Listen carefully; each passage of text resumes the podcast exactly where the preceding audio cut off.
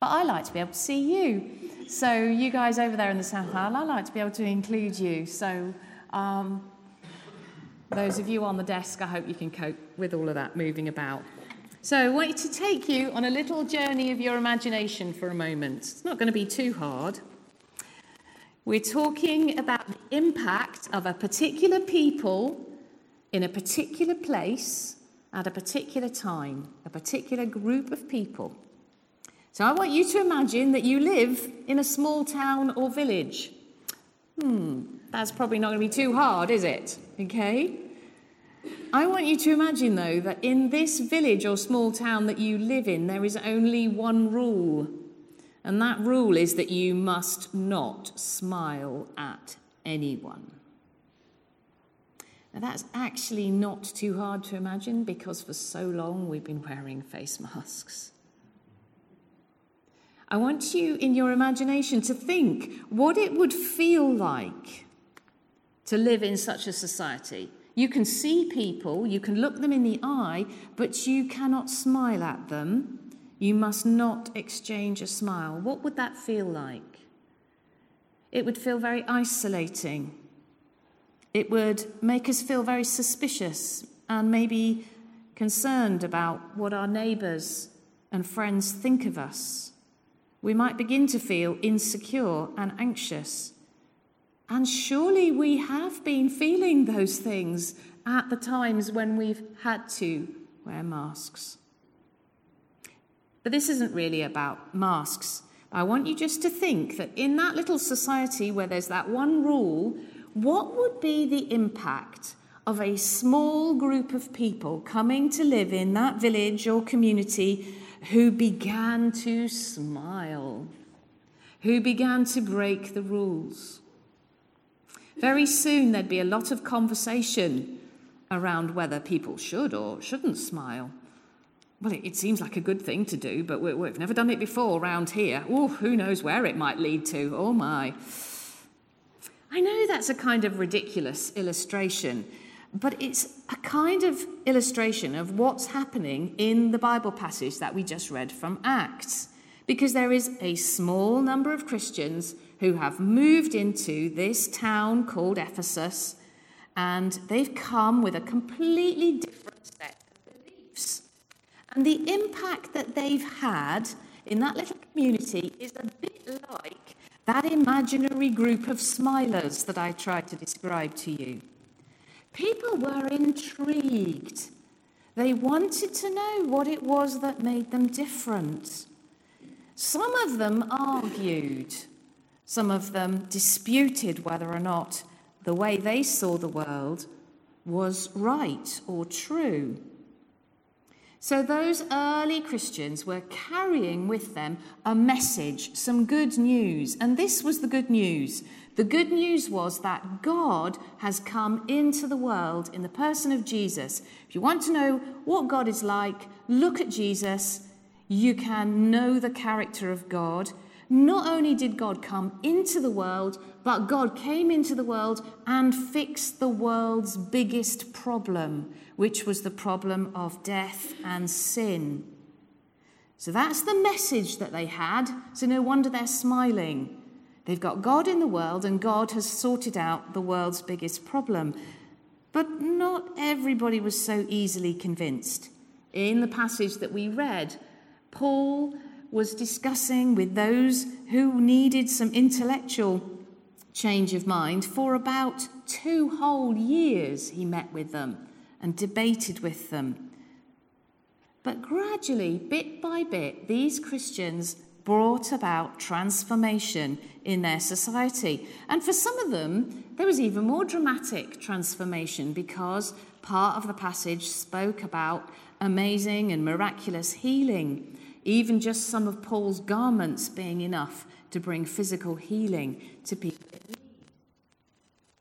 So, by the end of the passage, we see that this message has filtered through this community and actually, it results in this massive lifestyle change, such a huge economic change, in fact, that the whole world view of this little town, which was all based around the worship of a goddess called Artemis, all of that was threatened just because some Christians moved into town with a different way of thinking and a different message. And the chapter closes with the whole of Ephesus in uproar and a riot going on in the amphitheatre. Now, ultimately, those Christians didn't change everything about Ephesus, but the main theme of the story is that they were changed, they told their message, and that brought change to other people. Now, when I tell you that as a Christian, we're meant to change the world, I wouldn't be a bit surprised if you didn't say to me, Yes, but how? yes, but how? Or you might say to me, But where do we start? It's very overwhelming. The world is full of so many crises. Where would we begin first? We only have to turn on any news program and we can easily give way to a sense of inadequacy and wonder whether or not we should start with climate change or world hunger or, or fundamentalist regimes or, I don't know, which crisis should we tackle? So this week, when I was reading John's Gospel, actually, in a different and modern translation, I came across some familiar words of Jesus, which had been paraphrased slightly differently. In John chapter 3, Jesus says, This is the verdict. But in the paraphrase I was reading, it was put this way it was, This is the crisis we were in, we are in. And that made me pick, prick up my ears because I thought, hey, whoa, what's the crisis? Tell me, Jesus. I want to know what you think the crisis is in the world. Is it the pandemic? Is it climate change?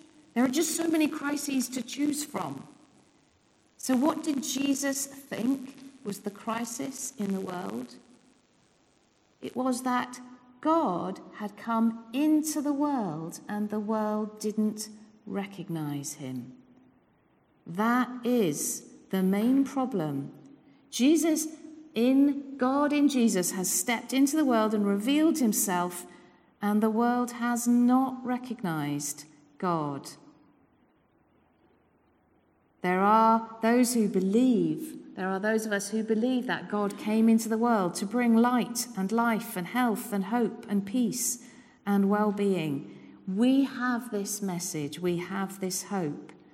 We are like those few smiling people in the village, hoping that our love and our actions are stirring up intrigue and making people wonder let's be honest, a huge number of people out there don't seem to have got this idea that God stepped into the world. When our son was a teenager, he had an aquarium. It's an old illustration, but it's a, it's, it's a worthwhile one. But he did have an aquarium, not just because I needed a sermon illustration. He actually did have an aquarium. And aquariums are very um, quite, quite high maintenance, especially if you've got tropical fish. You've got to give a lot of time and attention. You've got to keep the water clean, you've got to keep it the right temperature. Um, and basically, you, you don't get a lot of affection back from a fish. Um, they're a bit of a dead loss as pets go. And, um, but Matthew, bless his heart, he did everything he could to make his fish thrive. This was a well cared for aquarium. But every morning when he went to sprinkle that little bit of fish food on the water, all those fishes would just dive for cover under the leaves. Oh, there's a big shadow. They didn't know that Matthew cared for them. They didn't know that Matthew was the one who provided the water they were in that kept it warm, who provided the food and the sunlight and the, everything you need. And that's a picture of the world and the crisis that it's in. So many people do not know that God is a loving creator who's given us this beautiful world to live in, given us all we need. And they take their lives and their breath and their every daily gift as uh, for granted. not realizing that there is a giver, a creator behind all those gifts who longs that they would know him, just like Matthew longed that his fish would appreciate him. But you see, in the Christian story, God didn't stay outside the aquarium. That's the whole point of Jesus. Jesus became a human being. It's the equivalent of Matthew becoming a fish. I'm glad he didn't, but that's the sort of idea, okay?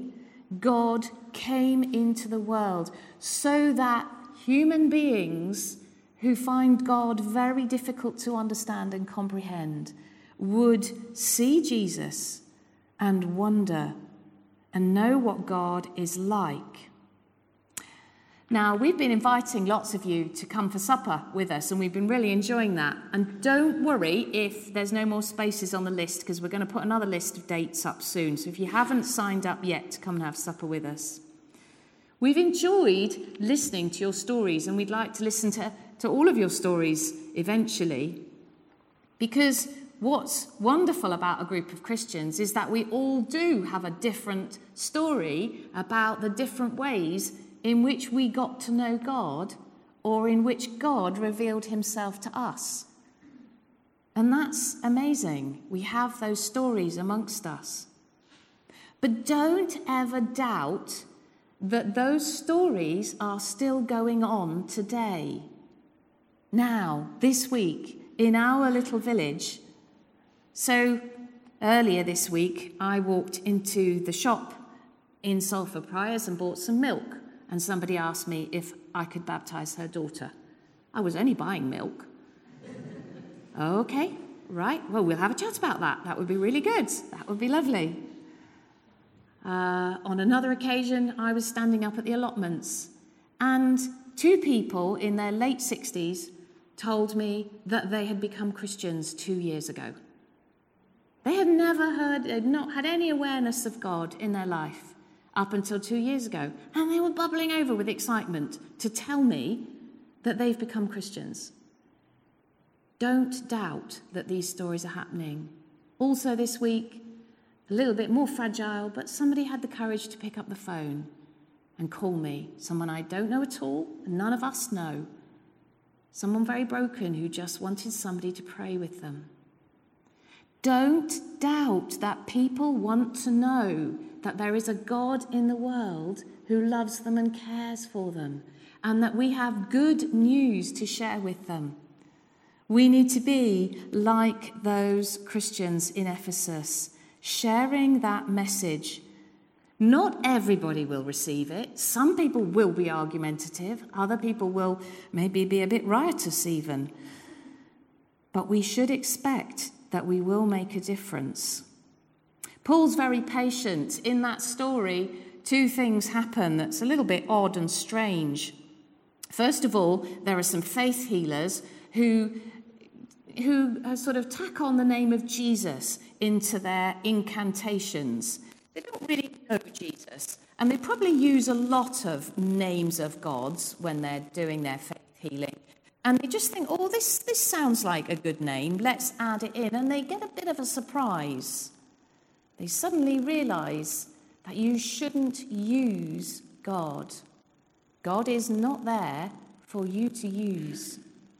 God is there for us to come to know and be worshipped. And what happened to them created such a sense of awe in that community that lots of those people who had been believers for some time suddenly realized that they probably shouldn't be keeping books of witchcrafts and spells in their cupboard. Now, notice that it was the Christians who brought these out of their cupboards and built a bonfire. Paul is patient. They'd probably been believing in Jesus and kind of holding on to those beliefs for a little while, just like the Christians in Corinth who took a long time to realize that probably sexual immorality and idol worship were not compatible with the Christian faith.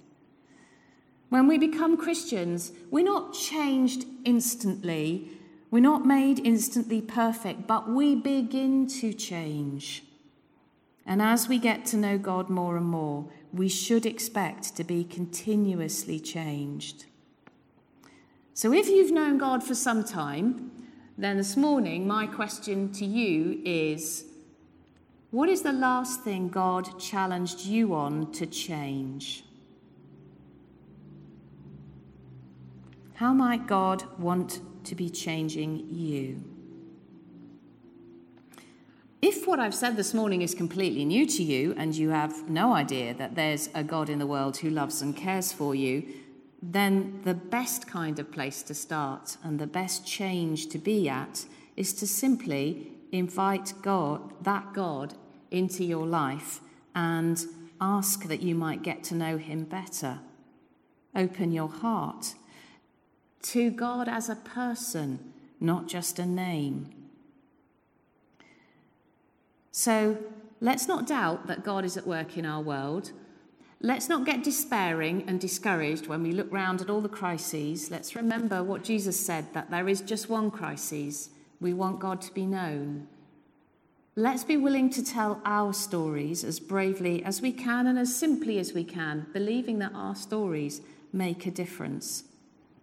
And let's give thanks and worship the God who created the world, created us, loves us, and longs that we would know him, because that's the most important change of all.